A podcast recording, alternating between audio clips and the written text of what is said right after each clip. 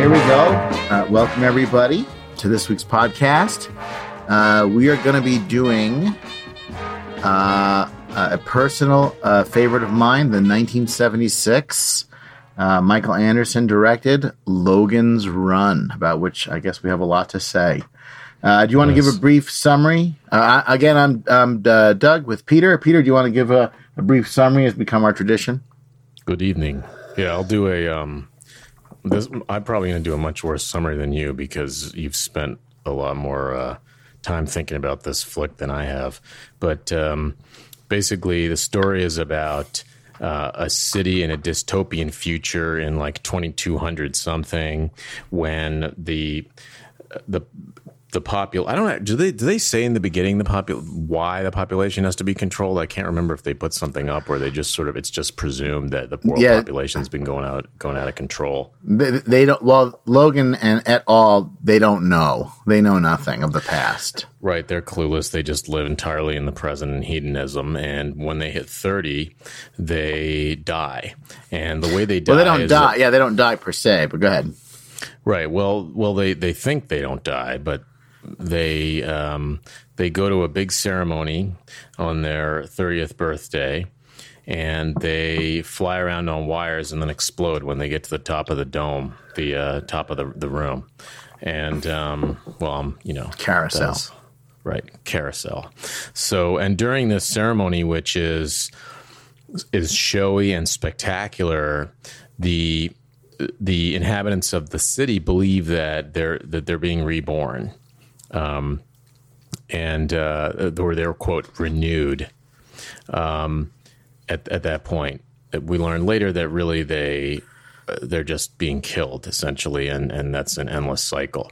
So um, Logan and his friend um, Uh, Francis. Francis are Sandmen. Sandmen are like the police that basically exist to chase down people who decide they don't want to go to carousel and they want to run. When they do that, they become runners and they try to escape the city somehow and they try to escape their the typical fate because they want to keep on going. right. They're uh, most- looking for a place known as sanctuary. Right. And most people are don't do that. Most people seem content to live uh, happily in this sort of semi utopian but also slightly scary paradise where they really do live a rather hedonistic lifestyle that we'll talk about later. Uh, anyway, so so Logan gets tasked by the master computer um, that seems to sort of run the show to go find sanctuary somewhere outside of the city and go figure out where it is and destroy it because the computer wants to stop. And the computer informs him at that time that over a thousand people have escaped, which he had. Of which he had no clue. He didn't realize that there were that many. They really, he thought that there were very few that actually, were zero people. Right. Or made none. Yeah. I think Right. Logan is under the impression that no one, like all runners, had been accounted for. Right. Logan believes in the system um, when the movie starts. So he he meets. He uh, is the system. He is right. He is the. He's the. Uh, or at least he's, He's the embodiment of the system. he's the arm of the system. He's the uh, striking, um, efficient uh, arm um, to, that keeps the system in check. So he he meets um, he meets a, a girl, Jessica, who's a little younger than he is, and eventually sort of figures out a way that she's connected to people who can get out and can, are trying to get people to sanctuary out of the city. So he uses that and he goes and he becomes a runner. Francis chases him. He goes with Jessica. They get outside of the city where they run into this robot named Box. Uh, who tries to kill them and freeze them. And at that time, they discover there are a whole bunch of people frozen in the ice under the city where Box the robot is. And then they actually they get away. They de- the, they destroy the, the box. They they get out and they eventually get out to a post apocalyptic, overgrown Washington D.C. They get to the the uh, U.S. Capitol building, and they run into Peter Ustinov, who's a nutsy kind of dude who lives with like 800 cats in the in the Capitol building, and uh, basically says he's the only person he knows, and there is no sanctuary, and eventually they decide to go back to the city and um, at that point, um, they get captured. Logan gets taken in and interrogated by the computer that sent him out on the task uh, to find sanctuary in the first place. The computer, when it's trying to read his mind, doesn't really accept the truth that there is no sanctuary and that everybody, nobody actually has made it out.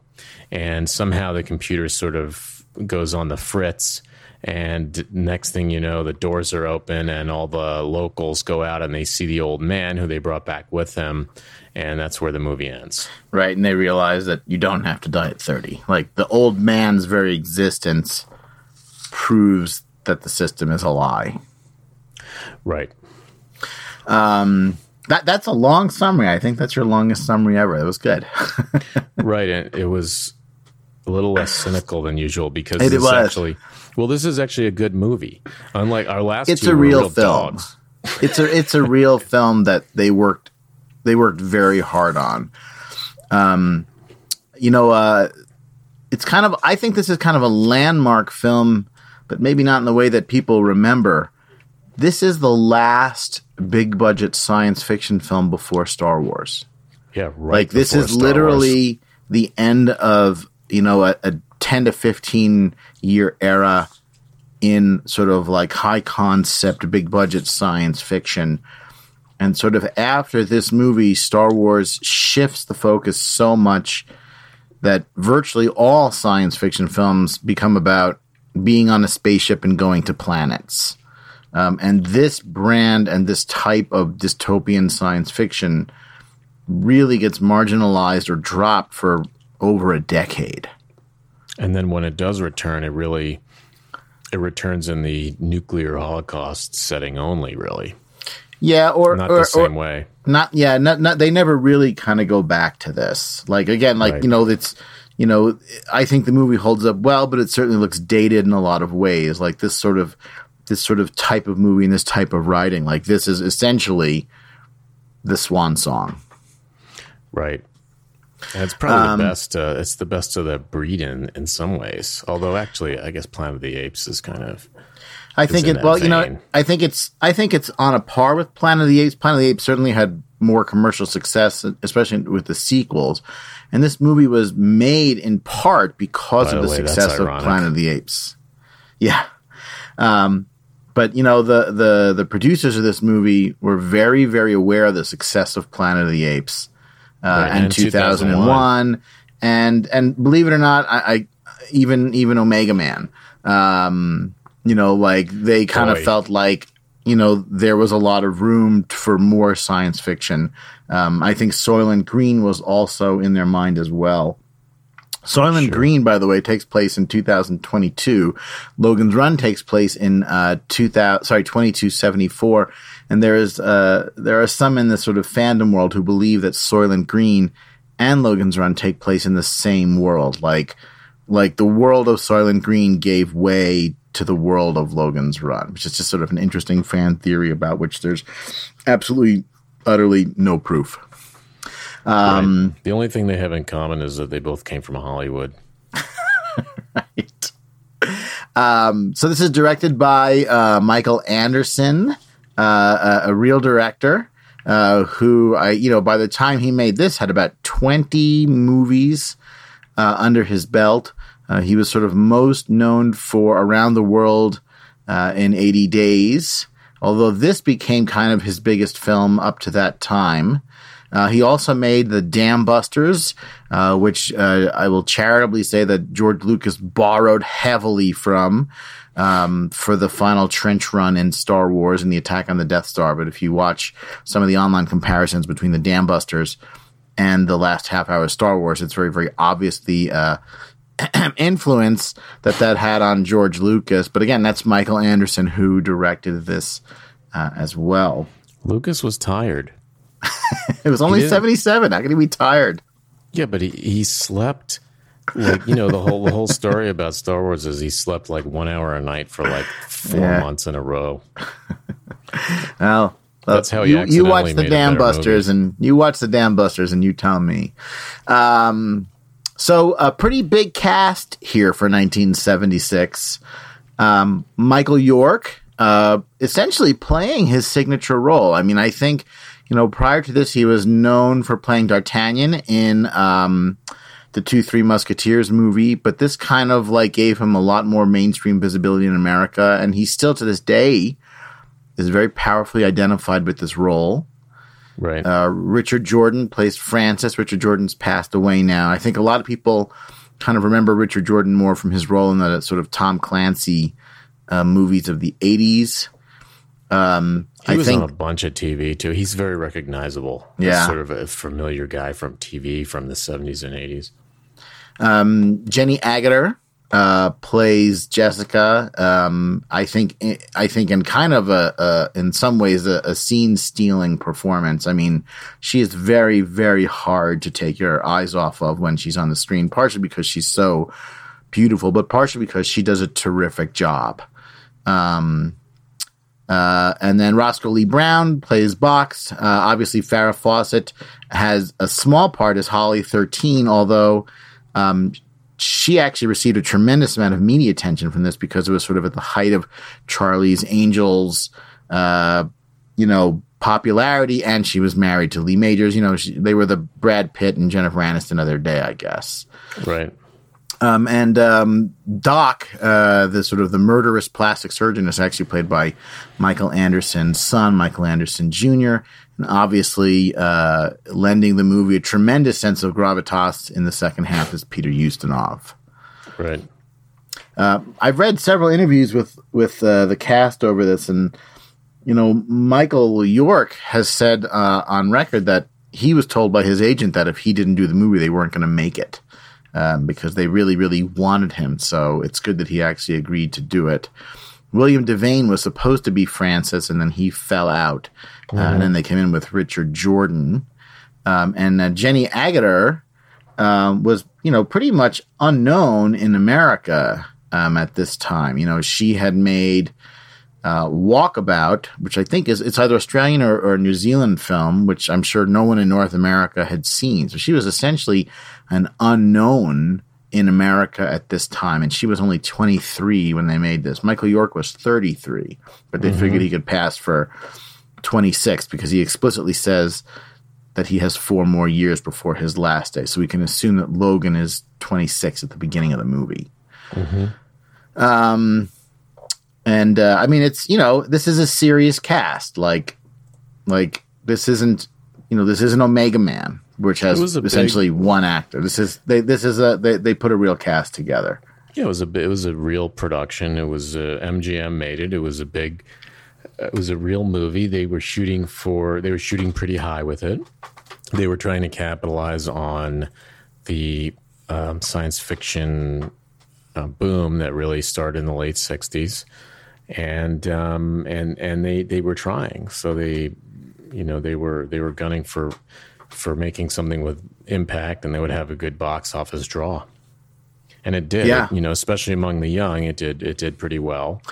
It did very well, and it, it you know it kind of came out at a time when, um, like fandom was looking for something to latch on to, and and for example, if you look at photos of old Star Trek conventions from the seventies.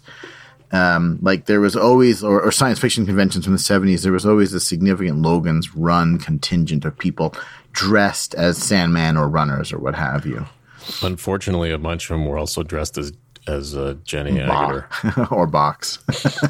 Never mind, Pox. So um, a lot of the movie is filmed in and around Dallas, Texas, um, and the that's one of the things that the movie In is the famous mall. for.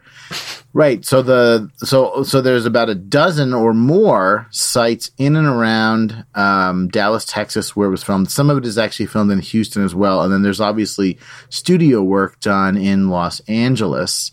Um, and like for example, the entrance to the city um, is the Fort Worth Water Gardens, um, which I have always wanted to go to and have not been able to. But apparently, if you go to the Fort Worth Water Gardens, it looks very, very much today as it did in the movie. That's that's the pool that Logan and Jessica dive into at the end of the movie to re-enter the city.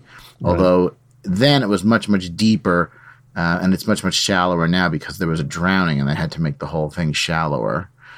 Um, and then Right, so um, now people just fracture their cervical spine when they dive instead of drowning. right. It's another form of last day, I guess. Um, and then um, uh, the obviously the big big set um, carousel in the Great Hall is the it's it's sometimes known as the Dallas Garment Center or the Dallas Apparel Mart. Um, and uh, I you know it was funny because you know I've been to Dallas a couple times to give talks, um, and I've always wanted to go to the Dallas uh, Garment Center and actually see it because you know it they changed it very very little and and if you look at fairly recent photos it looks very much the same as it did in the 70s when they made this and a few years ago I was in Dallas and I had 4 hours before my flight and I said I'm going to go to the Dallas Garment Center and it has been torn down You missed so it no longer exists. It's true. Um, uh, some of the um, scenes that were there were some scenes filmed in Houston at the Houston Hyatt, which is sort of known for its very interesting elevators that were deleted. But I mean, uh, the they the filmmakers realized that there was sort of this wave of sort of ultra modernist architecture in Dallas, and they were able to capitalize it and uh, film just a tremendous uh, number of sequences there, including you know the Sandman headquarters, the gym where they're in the pool, and other other scenes. But uh, there are places online where you can look up, for example, uh, you know all of the locations in Logan's Run, and you can sort of basically drive around Dallas and see about a dozen or eighteen spots that were filmed in the movie, which is I think is kind of cool. And they also Um, the sets were expensive. You know, the what they did have to build. You know, they did spend a lot of money on, and they made them. Yeah. You know, they're pretty fancy looking. Right, and it and, and and you know, there's a few glaring bad effects that, that I'll get to, but I think most of the effects in the movie hold up very, very well. Uh, like the sets look good, like it's convincing that they're in a futuristic city. Yeah. Um, you know, the, the the costumes make intuitive sense. You know, you never explicitly told what the costumes mean, but you understand that people are wearing clothing that is matched to the color of their life clock, which they refer to as a palm flower in the books, uh, but it's the life clock in the movies, and you just sort of you just sort of get it, you know. And Yeah. uh, black is the color, uh, you know, when you die. Uh, hence, the Sandmen wear black. yeah. I think a couple of glaring. I- I'll point them out just to be uh, objective. There's a couple of glaring bad effects. Uh, one of which is unfortunately carousel, um, which is And really they- meant. It's meant to be a spectacular sequence, They Um, tried and what- so hard. and they spent a fortune on it. And Mm-hmm. and it, I mean, it's what what it's really really memorable for is the visible wires. mm-hmm. Well, you they know, didn't like- have CGI. Right, to remove them. Or they, you know, like in 2001, they filmed people from below so the wires weren't visible, but they didn't do that here. They filmed everybody from the side. And unfortunately, the wire work is very, very apparent. And I remember distinctly, I saw this movie in the theater uh, at a very, very young age. And I, I literally thought that they were being carried up to the ceiling on cables. Like, oh, that's part of Carousel. Like, that was my impression at the time. Like, the wire work is so visible. Like we've Um, said before, not everybody can be Stanley Kubrick. no disrespect to Michael Anderson. Um, and I think but- also, um, I think also a sort of a disappointing effect is Box. Box, box looks awful. I think Carousel looks spectacular compared to Box. Well, Box I think looks- the problem whole with Box, is, is, goofy in general. well, and the, the problem with Box is the whole Box sequence in the movie. It's unclear, you know, what's really happening. Like it's sort of presented in this sort of murky way, and you can kind of figure out what's happening, but it certainly isn't explicitly stated. And you know, Roscoe Lee Browne is obviously wearing multiple pieces of you know chromed plastic, and they Dry- have gaps, and you can see him, and you can see him through it. Like you can see that there is an actor underneath the costume. Like you know, it's as if you could see you know Anthony Daniels inside C three PO, which is exactly what you can do with Box. Yeah, it really looks crappy. And, Um, and it doesn't make actually when they get out of the city, it's a little goofy in general.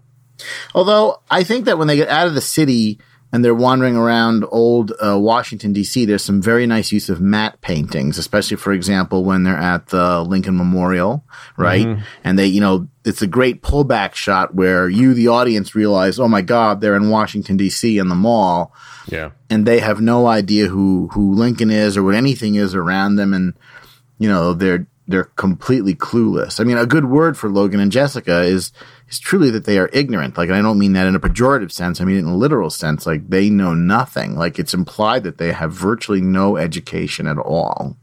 Right. You know, so like the world is a mystery for them, and I think it's never made clear in the movie. Then, when they emerge from the dome for the very first time and they see the sun, to which Jessica asks Logan, "What is it?" Right. Yeah, the, the the the future, the dystopian future is one where clearly there's just an enormous body of knowledge. Nearly all, all of the body of knowledge that's been accumulated is gone.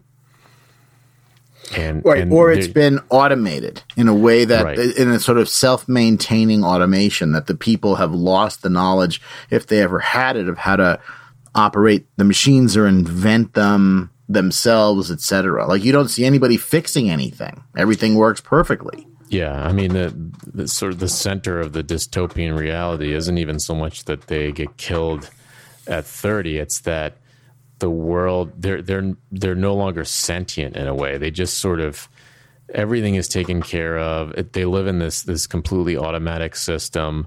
Nothing changes from generation to generation. They do the same thing. It's kind of like um, on uh, what's the, the the the Pixar movie with the uh, cruise ship and the robot. Oh, right, right. Wall-E. In Wall-E, Yeah, in right. Wall-E. It's the same thing. You know, they've spent hundreds of years just living on this cruise ship. Right. Although no one's obese in Logan's Run, Right.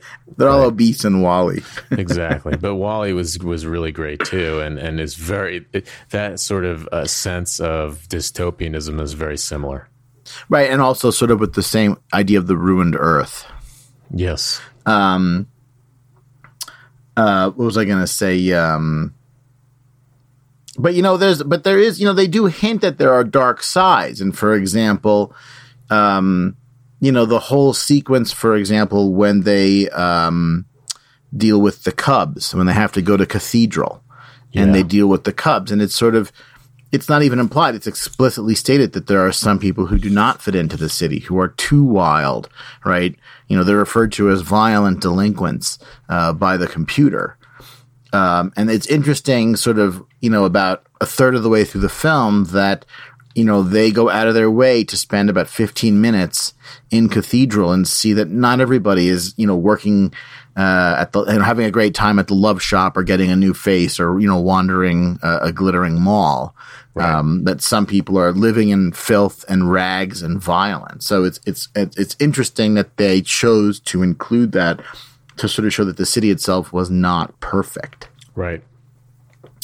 Um, and they don't deal with it. You know, they just these people are just sort of thrown together in a slum.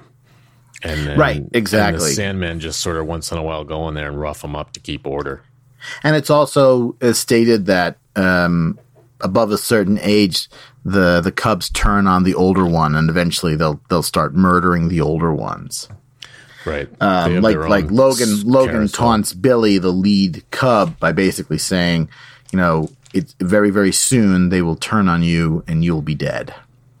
Um, so you know, I think it's also important to point out that you know Logan isn't just the sort of arm of the system or the embodiment of the system. He's the willful and gleeful uh, embodiment of the system. And the you know uh, the, the in the opening scene, uh, which in which we see Carousel, uh, Logan and Francis are called out uh, to uh, go after a runner. Um, and the, the whole sequence is a, an extended cat and mouse game where it is very, very strongly hinted that Logan and Francis could kill this runner at any moment, but they don't because it's more fun to string him along, you know, get him to run around, tire him out, and then sort of kill him in a spectacular way. Um, and, you know, Logan and Francis, you know, laugh and have a good time uh, with the killing. Yeah, and they they like their job. they they fully buy into the system. They're also in the system. They're very high status as Sandman. Right. it's unclear who's more high status. Um, but uh, they're definitely supposed to be, you know, definitely at, at the top of their game. Right. Um, You know, and I think Logan's love of the world and his unquestioning belief in the system is meant to make his actual running all the more dramatic. And for example, the scene where the computer reprograms his life clock, I think is one of the best scenes in the movie because the entire scene Logan is is completely not following. You know, like the computer explicitly tells him there's 1056 unaccounted runners. Um, they're they're looking for the sanctuary. We, the symbol Ankh that Jessica wears around her neck is associated with this, and you're gonna, you know, break the city seals, go outside and figure this out and destroy them. You know, and and the whole conversation with the computer, Logan is very very far behind the the eight ball. He doesn't really understand what's happening. He, the idea of going outside has never occurred to him Right. um, and he is unhappy and and very unwilling to accept this. And his his no pun intended, his hand is literally forced when the computer rewrites his his life clock and basically puts him at last day. right. It gyps him out of four years. Right, which which the computer never promises to give back to him. Right. You know, he sort of acts as if he he wants it back and hopes to get it back, but the computer never says anything to that effect. By the way, I don't know if you noticed, but um, the voice of the computer is the same woman who's the Red Runner that uh, Logan and Jessica let go, who was later murdered by Francis. That's her. Um, I wonder if Logan, one of the reasons he decides he turns into an actual runner and really starts to wonder about the system. I mean, it's sort of spurred in some ways by the fact that an injustice is done to him and that he loses his time. I think he starts to, he's annoyed, you know, rightfully so, but he's, he's not happy that, that he just lost time.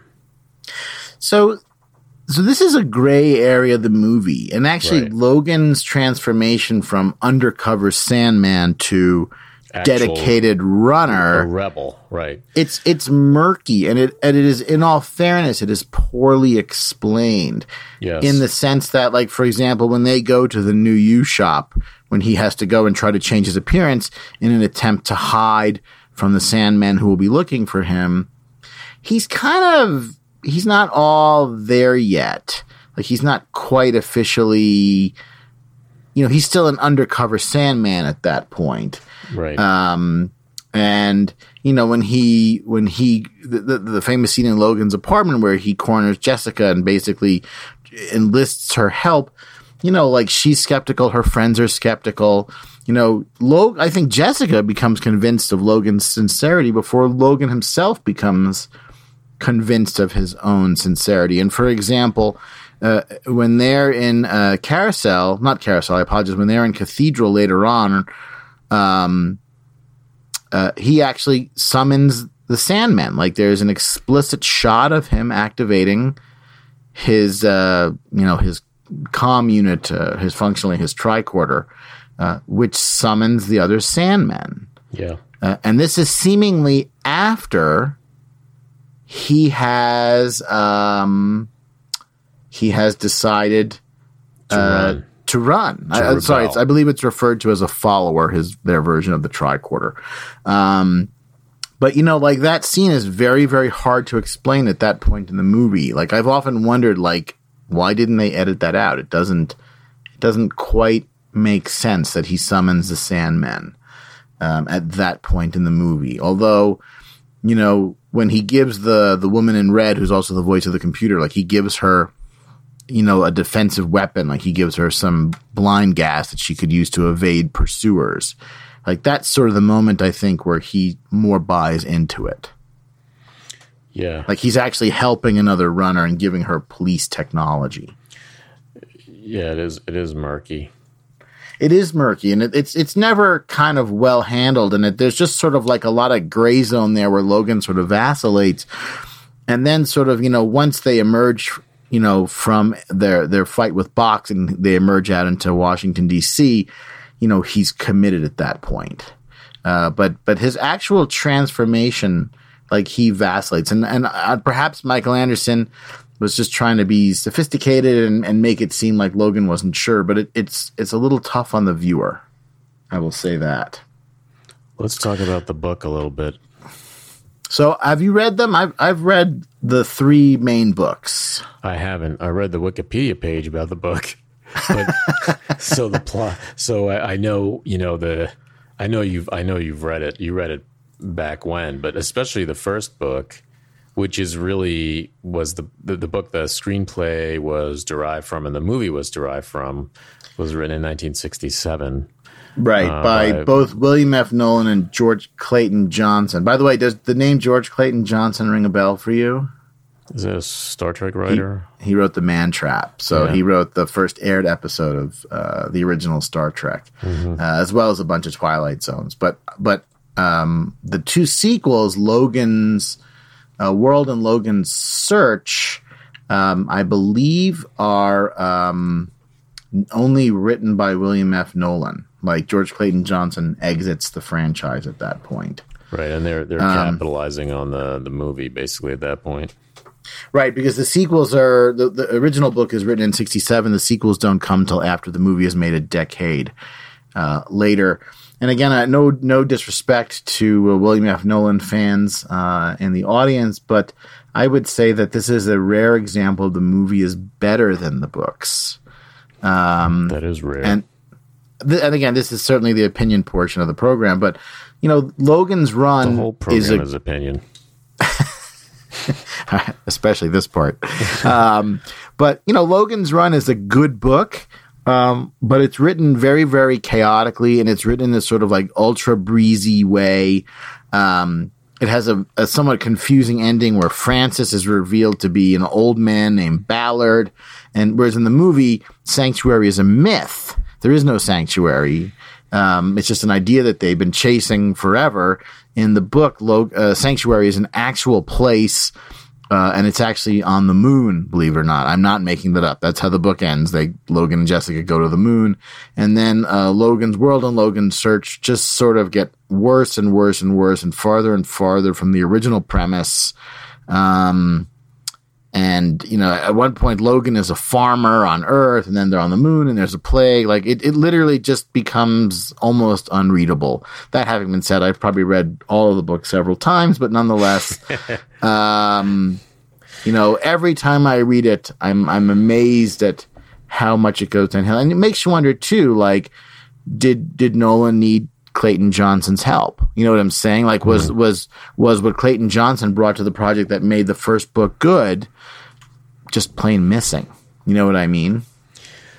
I was, you know, reading the the summary. I was wondering if, you know, it it says in here, sanctuary is is Argos, which is a, an abandoned space colony, basically. Yeah, for some maybe maybe it's. I just remember that they're in space at the end. For some reason, I thought it was the moon, but I could be wrong. Well, they, they go to some. Eh, it's basically it's a extra. It's an extraterrestrial space colony that's abandoned. Then so so they have to they they have to leave Earth, but. I almost, it's sort of a neater ending in some ways than than the movie.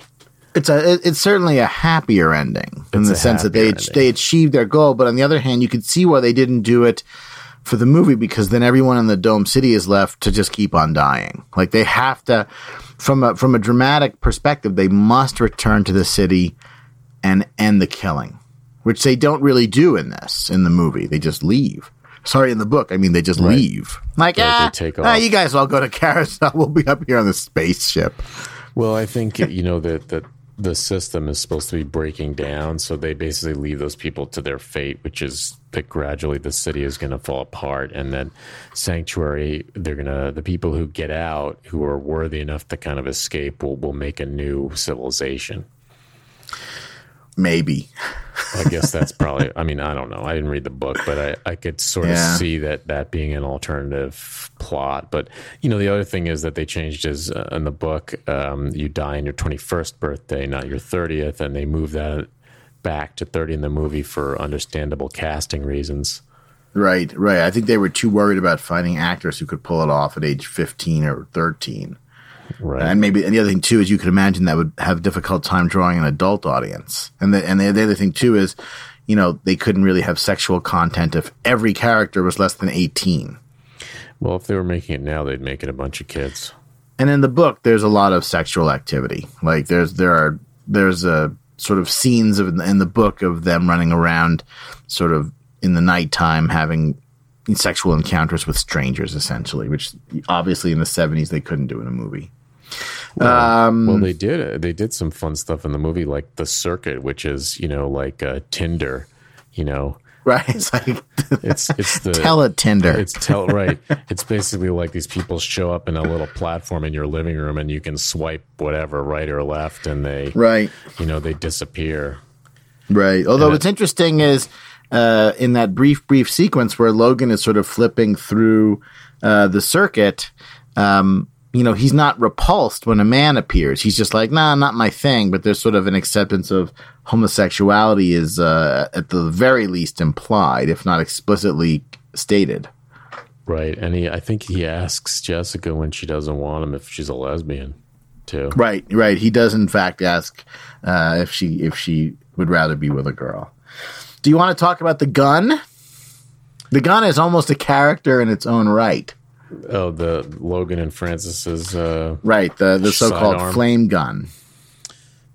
yeah, yeah. I mean, so so basically they. Um, it's a pretty decent effect, actually. the The gun shoots flame out of the end when they when they carry the Sandman sidearm, basically, with which they execute the runners, and it's sort of you know their their their instrument. And um, Yeah, and and it's a truly novel looking weapon. Like it doesn't look like a phaser, you know, it doesn't shoot a laser beam, like it shoots some sort of projectile that you can't see. right. Um, which is interesting. I mean, it, it makes them more in the mold of policemen with a gun. And the gun, I think, the gun became very iconic. And for example, to this day, if you go on eBay and you type Logan's Run flame gun or Logan's Run gun, like there is no shortage of people making and selling either dummy or working uh, replicas of the gun.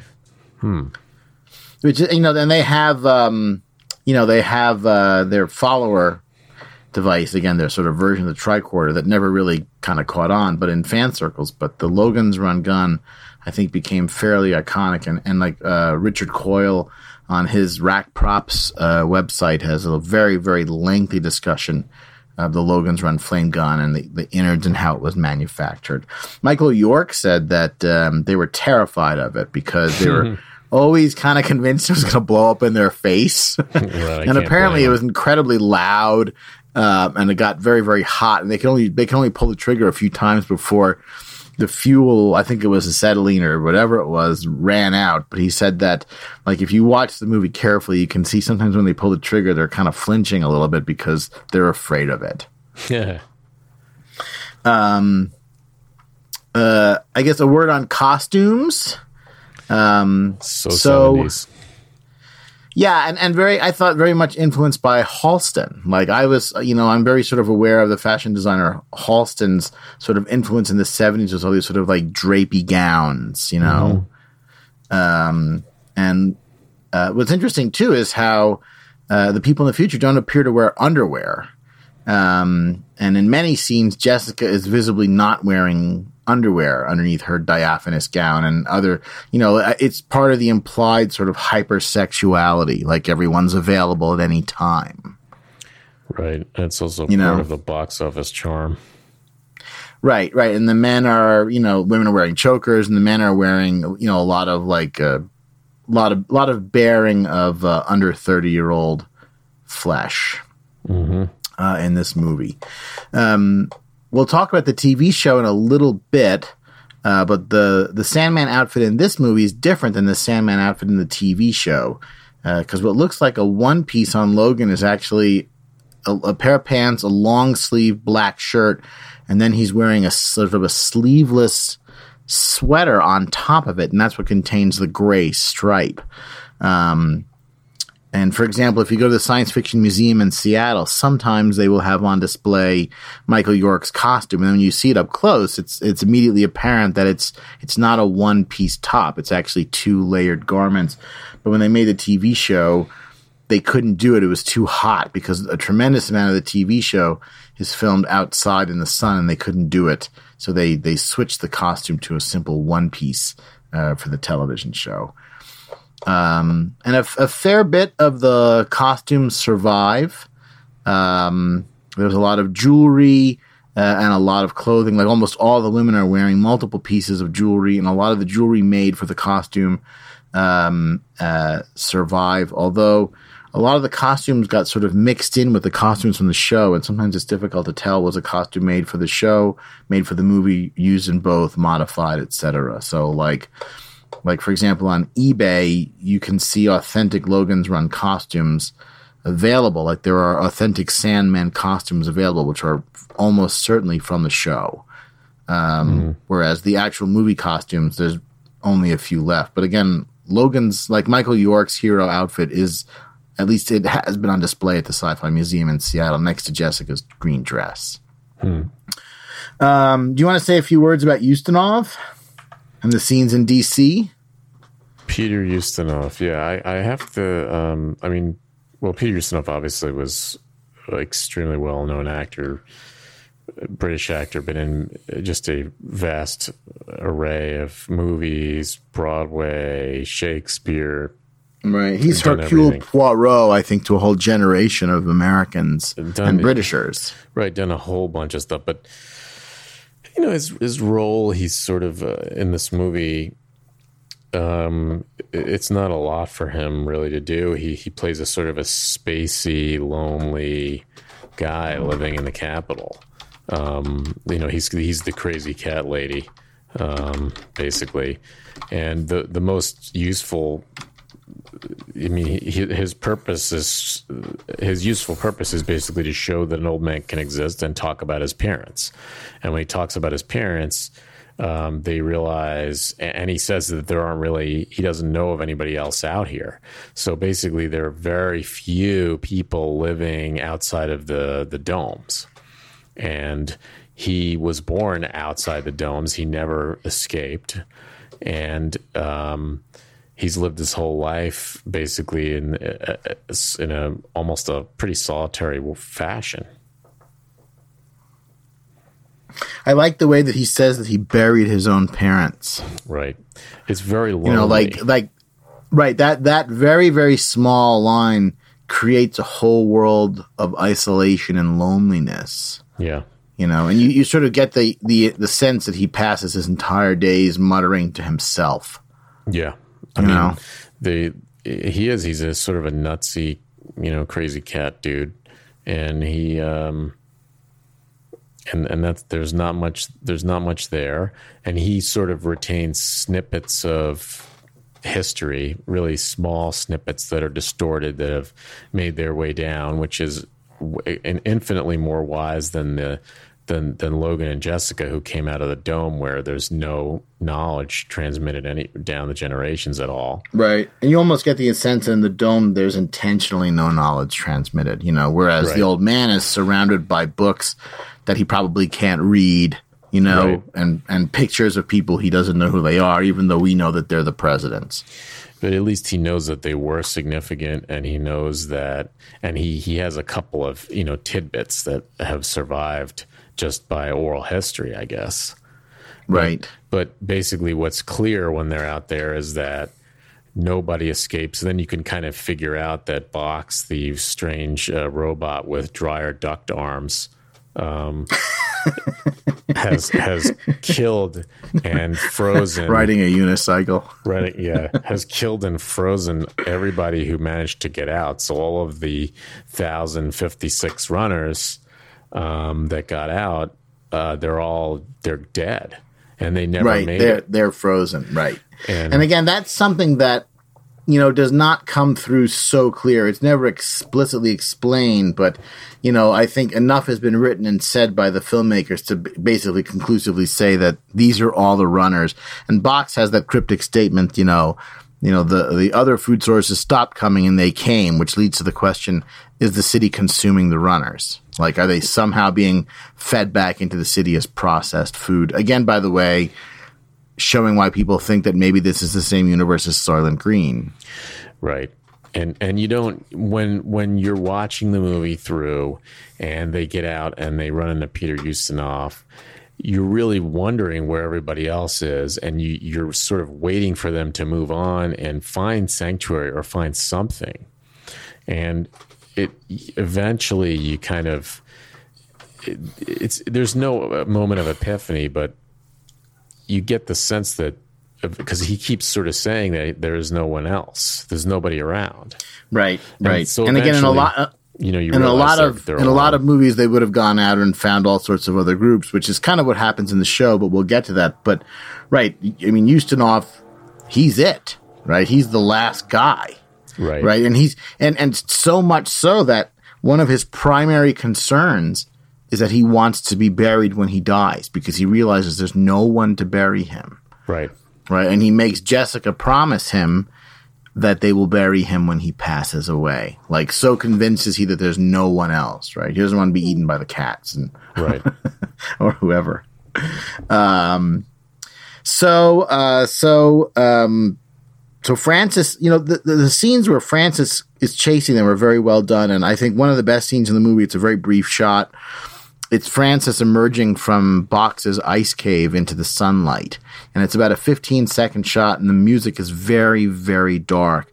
And up until now, you've kind of almost forgotten about Francis, and it's to remind you that he is relentless, right? That he is he is a professional policeman who has not forsaken his duty, uh, and he's always sort of lurking behind them. Amazing that he's able to find them wandering around DC, but uh, he does find them.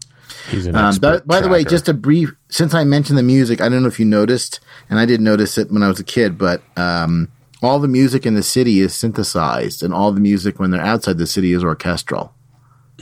yeah, I remember there's a bunch of analog synth in the in the uh, in the city. Yeah, Right, and then and like never more prominent, for example, than when you first see that that long shot of the model. Right, that there's an enormous model of the dome city uh, with a lot of detail, um, and uh, when you first see the city, it's all sort of like right. There's a bunch of yeah, there's a bunch of like Don Buchla West Coast synthesizer sounding sounding uh, beeps and boops like uh, going around. Yeah, Right, and then the first time you hear actual uh, music on regular instruments is when they see the sun. That's the transition. right. So I'm so I'm going to throw a theory out here, and I'd be curious if you support it or refute it. Um, I have no corroborating evidence, but I believe that this movie is a love triangle. Um, I think Francis is in love with Logan. Hmm. Like Francis is disproportionately angry at Jessica. Like he's really, really, really upset. And the scene where he confronts her when when he grabs her in uh, the Capitol, when he confronts her, you know, he is essentially acting, at least to my eyes, like a rejected suitor or a rejected lover. You know, like there's a little bit of a uh, to use a, a perhaps a dated term. There's a little bit of a slashy element to the film, uh, and that maybe, just maybe, Francis has an unrequited love for Logan. I'm just gonna throw that out there. But like to my eye, like boy does Francis get upset. Like really upset with Jessica. Like he's threatened by her in a very, very real way. I don't know. What do you think? Am I making it up? I don't know if they meant it that way, but it, it explains his behavior. I mean, they may just be trying to make to show that the system has some stickiness to it. You know that that changing, that getting out of their their current existence, protected existence in the domes is not going to be that easy and that there's there's inertia and there's just something appealing about the way they live and Francis is um is is illustrating that Yeah, I don't know. Just I don't know. is, like he is a little bit emotional though He's very now. Granted, he's also been wandering the post-apocalyptic wasteland without any food or water Right. for a couple of days. And no but I. I, I don't know. And again, it's something I never noticed as a kid, but on watching the movie as an adult, uh, it just it seems to me that his reaction is too strong just to be pissed that his friend ran away. Hmm. Do you know what I'm saying? Yeah. Anyway, I'll just I'll I'll saying. leave that out there. Um, so Michael York has said uh, that he's responsible for getting Farrah Fawcett the part. Um, so uh, he has said, um, I've read a couple of interviews where he's told versions of this story that he was basically on a tennis court and then he saw Farrah Fawcett Majors uh, playing tennis. Uh, and then he went and told the casting people that they should find a way to just put her in the movie. And that's essentially how she got her part. Um, uh, I I guess other thoughts I wanted to comment on the sets. Um, I think I think Logan's apartment looks great. I would actually like to live in Logan's apartment. I think it looks pretty great. You just want Um, to use I- circuit. Of course. um, I think that uh, the new U shop is a brilliant idea that was very, very much ahead of its time in 1976. Um, You know, just sort of the way the up, shop looks. I wanted to use just the way the shop I wanted to looks, the and uh, from Sleeper. which actually looks a little bit like the uh, sort of similar layout to the uh, to the new U shop. Um, and uh, you know, I like the way that uh, the Sandman headquarters looks. I think the Sandman headquarters looks great. Um, but speaking of Sandman headquarters, I think uh, in one of the one of the movie's kind of failures is when when Logan uh, and Jessica return to the city after uh, after Francis is killed. Uh, they're caught and they're interrogated, and the interrogation sequence, I think, kind of flops uh, because you know they're obviously using you know holograms of Michael York um, that just don't look great on film. And um, you know, I've read interviews with Michael York and, and Michael Anderson who both said, like, man, when you saw it on the set, it was incredible. And in the seventies, no one had seen a hologram. Like literally, no one had seen a hologram, and they were they had spent a fortune on it. And on TV, they just looked like little plastic things turning, which is what they were. Yeah. Yeah. And, well, Um, I think the computer, the interrogation scene's not great. It doesn't make sense that the computer sort of uh, just completely just blows up. Right. It's very reminiscent of Shatner talking to Landru or Nomad and sort of like talking the computer into blowing itself up. right, which they don't even explain. It, it makes No. less sense than when Shatner does it. Well, and I think, and again, uh, one of the big, big flaws of the movie is that, okay, I could buy that the computer blows up, and I could buy that Logan destroys the life clocks. Like, Logan is seen to shoot the master life clocks. Like, he's really messing the system up now. Like, from point blank range, he's shooting the blue and the, the sorry, the red and the green life clocks, etc But to this day, I don't understand then why does the city explode? Right? Like buildings all over town just start blowing up. Right, the whole place just goes under in one shot. It, it's a little confusing. It doesn't make sense. It's it's it's Right. it's uh it looks great on the screen and it's a big it's a bigger budget ending, but you know, that's sort of like saying if I went down to the state capitol, you know, and and uh, and shot a computer that like buildings all over town would explode. Like it doesn't make any sense. Yeah, it's goofy. right? Right? Like everything's wired with explosives. What? You know, and I think I, I think we've talked before about how Michael Anderson's uh, other big sci-fi movie, Millennium, also strangely ends with everything exploding. So maybe maybe he like no, I'm not kidding. Like it's kind of the same thing. Like maybe he just likes to end his movies with a lot of big explosions. Um, It also had another uh, had another Charlie's Angel in it too. Aha, oh yeah, you know I didn't think of that. Yeah, I didn't think of that. Yeah, good point. Hmm. good pull, pulling the pulling the, the the strands of the web together. He's trying. He was Um, probably trying to make a movie with all four Charlie's Angels. I'd see it. Well, not anymore. eh, maybe. um, so uh, a couple of things I want to touch on. Uh, I want to talk about the TV series. I want to talk about sequels, official and unofficial as well. Um, so um, the, the TV series, um, I uh, I believe was seventy. I think was seventy eight. Let me just pull up what year the the uh, the TV series came out. It was long enough um, after Logan's Run to have come out a success. Plus, you get Star Wars.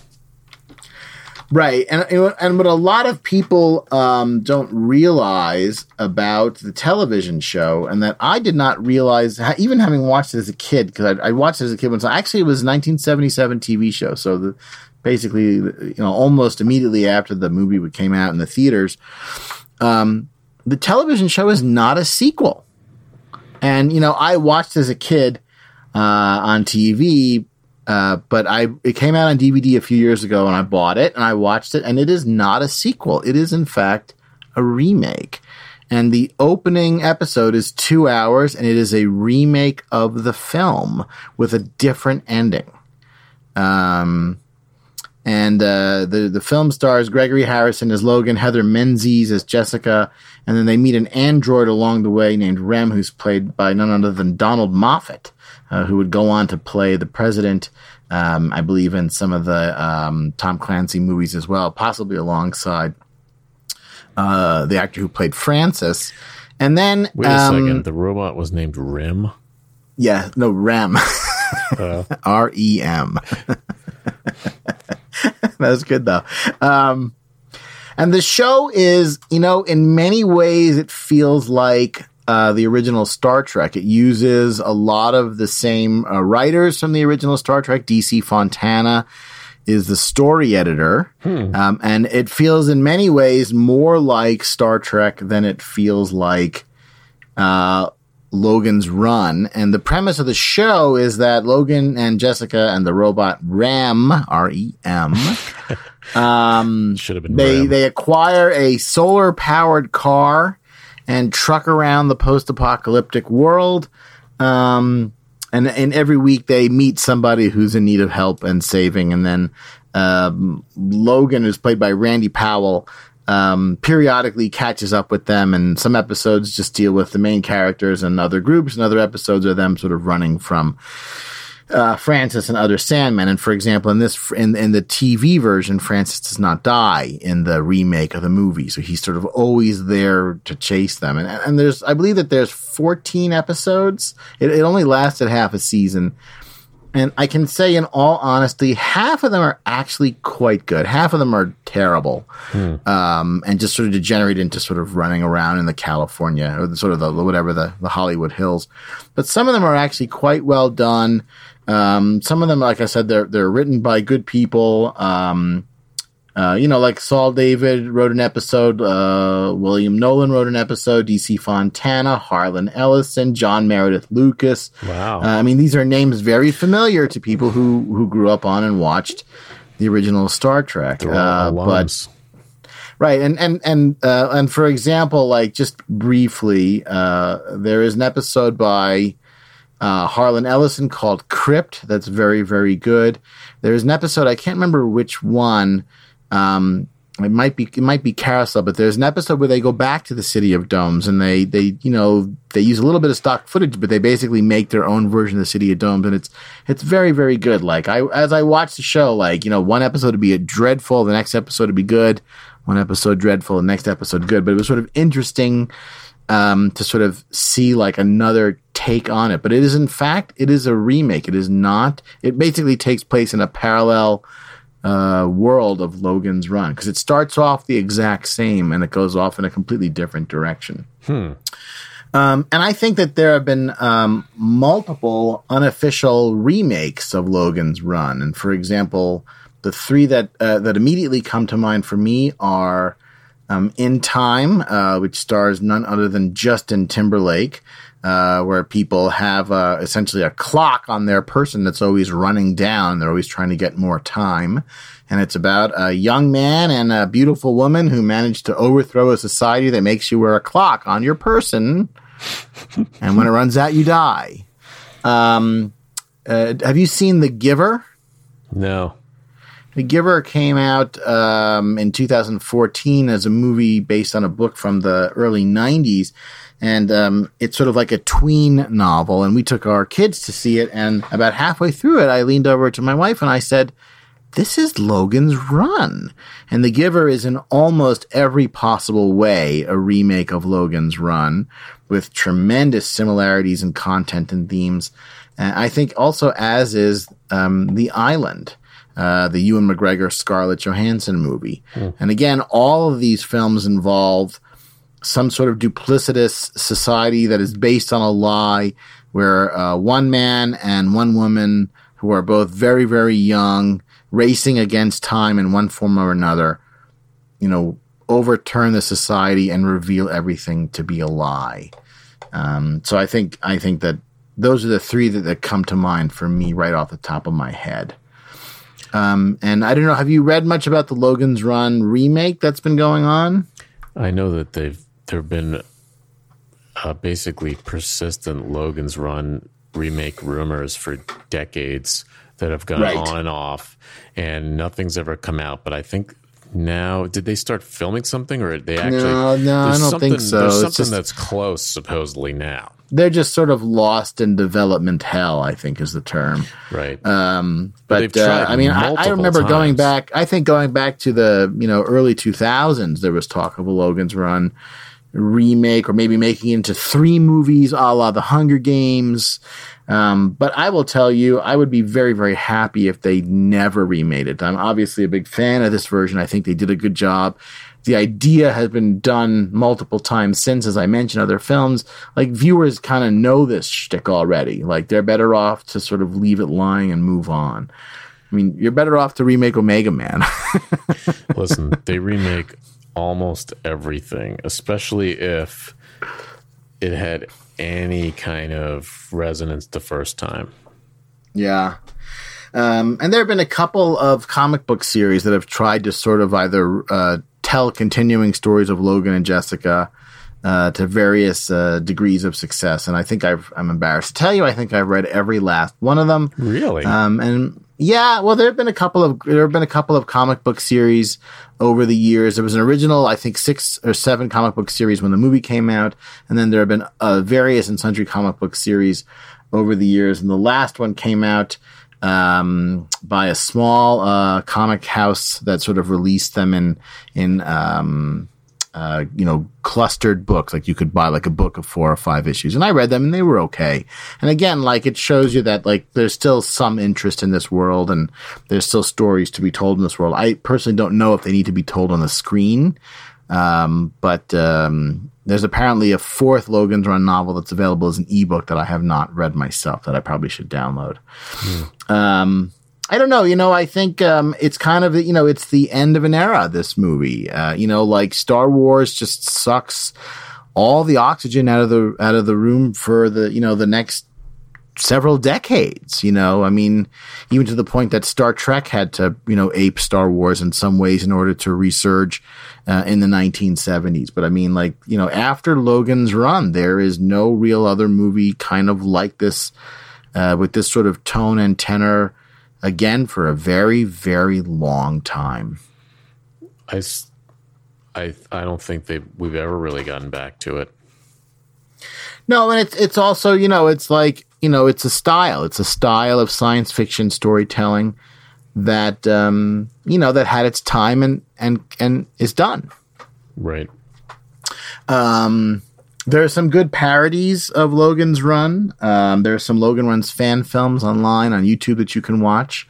Um, the best Logan's Run parody ever that I think that has ever been made and likely ever will be made is you. Have you ever seen Free Enterprise? Yes, I have.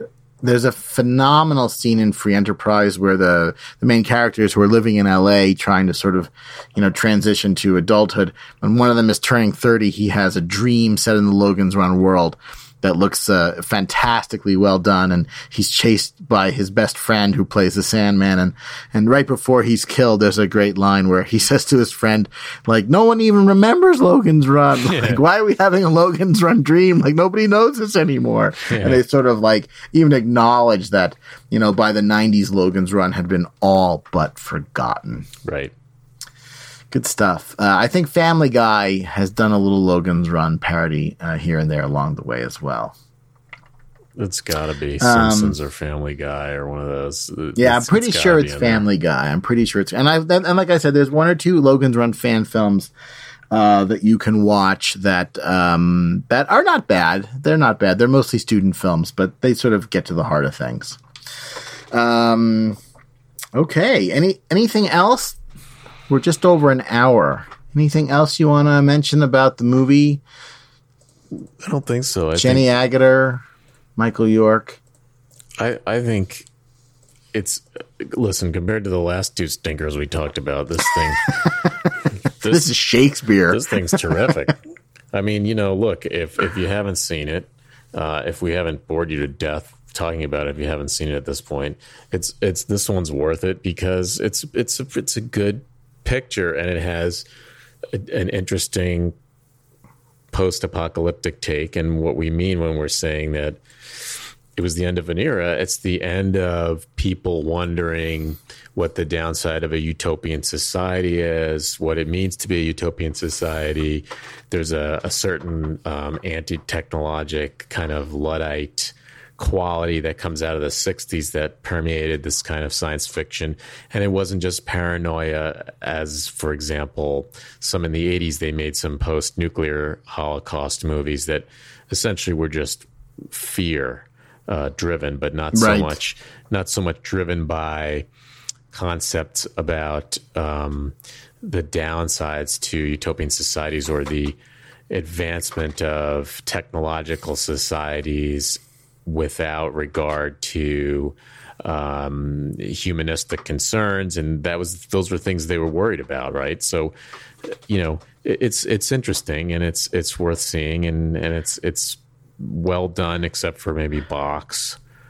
And, right, and it takes itself seriously, you know, sort yeah. of like you know, unlike Omega Man um, or um, you know some of the other films we've talked about like it takes itself please. seriously right it takes itself seriously from start to finish and there's no winking at the camera like there's no they're not really chewing the scenery you know it's not that style of acting and you know like you believe it's very convincingly done that you know Logan and Jessica and Francis are who they say they are. Like they are the, they are people of a completely different culture that we are allowed to watch and see once your eye gets gets used to the costuming and you know the lighting's a little but especially the costuming once your eye gets used to that then you realize that they paint a convincing picture of of the the world in the domes and and and of a, their lifestyle right. and and of that dystopian society and you're not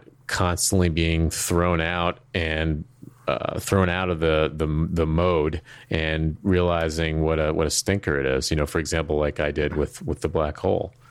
Um, right, right, yeah. So, we just we just in the black hole. You're just reminded at every possible turn that they're on a soundstage. Yeah. Um, um, did you notice, by the way? Did you notice the Star Trek reference? The one uh, overt Star Trek reference. I can't. Which was it? I don't remember. So um, it's it's sort of considered like a famous blooper that got into the movie. So it's the last shot of the entire film, or, or it's well, I should say it's perhaps the the penultimate shot of the entire film oh, where, where, where Logan says "Live long and prosper." Well, no. you're close, actually. um, so uh, the very last shot of the movie is Logan and Jessica embracing, but the shot right before that is all of the young people waving and smiling at the old man, and they're all extras. And one of them very conspicuously raises his hand in the "Live Long and Prosper" gesture, and it's it's it's right there in the middle of the frame. Like you cannot miss it once you know it's there. Awesome. And um, he said the guy who did it, I read somewhere, you know, he never thought it would get into the movie. He thought they'd cut it out, and it, lo and behold, it, it's it's in the movie. Whoops. yeah.